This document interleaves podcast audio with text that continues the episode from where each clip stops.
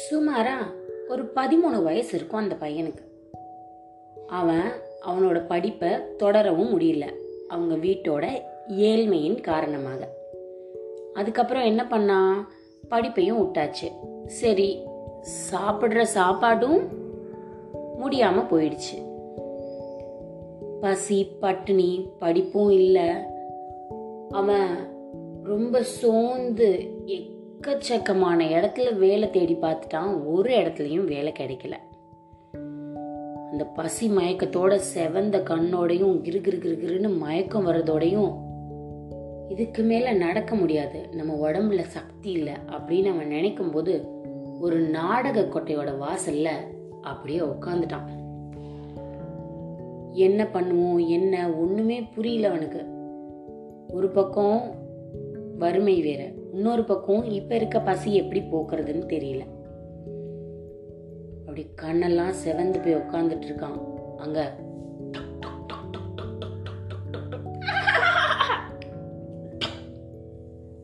அப்படின்னு குதிரையில ஒருத்தர் அங்க இறங்கி வந்தார்.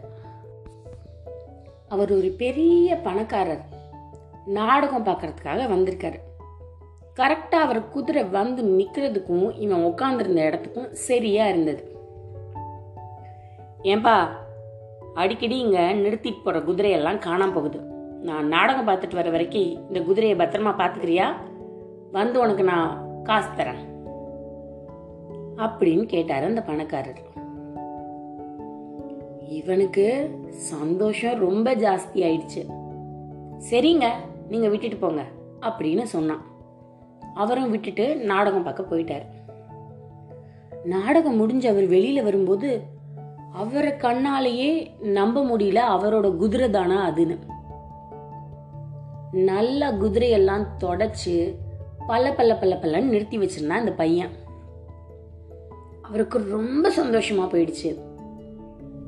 அவர் கொடுக்கணும்னு நினைச்ச காசை விட ஜாஸ்தி காசை அவனுக்கு கொடுத்துட்டு போயிட்டார். இப்பதான் இவனுக்கு தோணுச்சு, ஆஹா இது நல்ல தொழிலா இருக்கே அப்படின்னு தினம் அந்த வாசல்ல வந்து உட்கார ஆரம்பிச்சான். இதே மாதிரி வர குதிரைய பத்திரமா பார்த்துக்கிட்டான், குதிரைகளை சுத்தமும் பண்ணி வச்சான். நாளடைவில் அங்க ஒரு குதிரை லாயம் போடுற அளவுக்கு இவன் பெரிய தொழிலதிபர் ஆயிட்டான். குதிரை நிக்க கொடுத்ததுக்கே இப்படின்னா, எந்த வாசல்ல நிக்குது குதிரை? நாடக கொட்டையோட வாசல்ல நிக்குது. நாடக கொட்டகையோட வாசல்ல சும்மாவா இருப்பான். அங்க இருக்க நாடகத்தையும் பார்க்க ஆரம்பிச்சான்.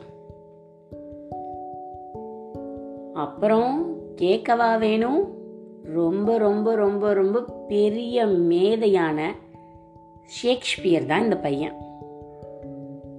வாழ்க்கையில சின்னதா ஒரு தூண்டுகோல் கிடைச்சா அதை வச்சு கூட முன்னேறலாம் அப்படிங்கிறதுக்கு ஷேக்ஸ்பியர் ஒரு உதாரணம். இதுவரை நீங்கள் கேட்டுக்கொண்டிருந்தது கதையும் நானும், ரேவா வள்ளியப்பனுடன்.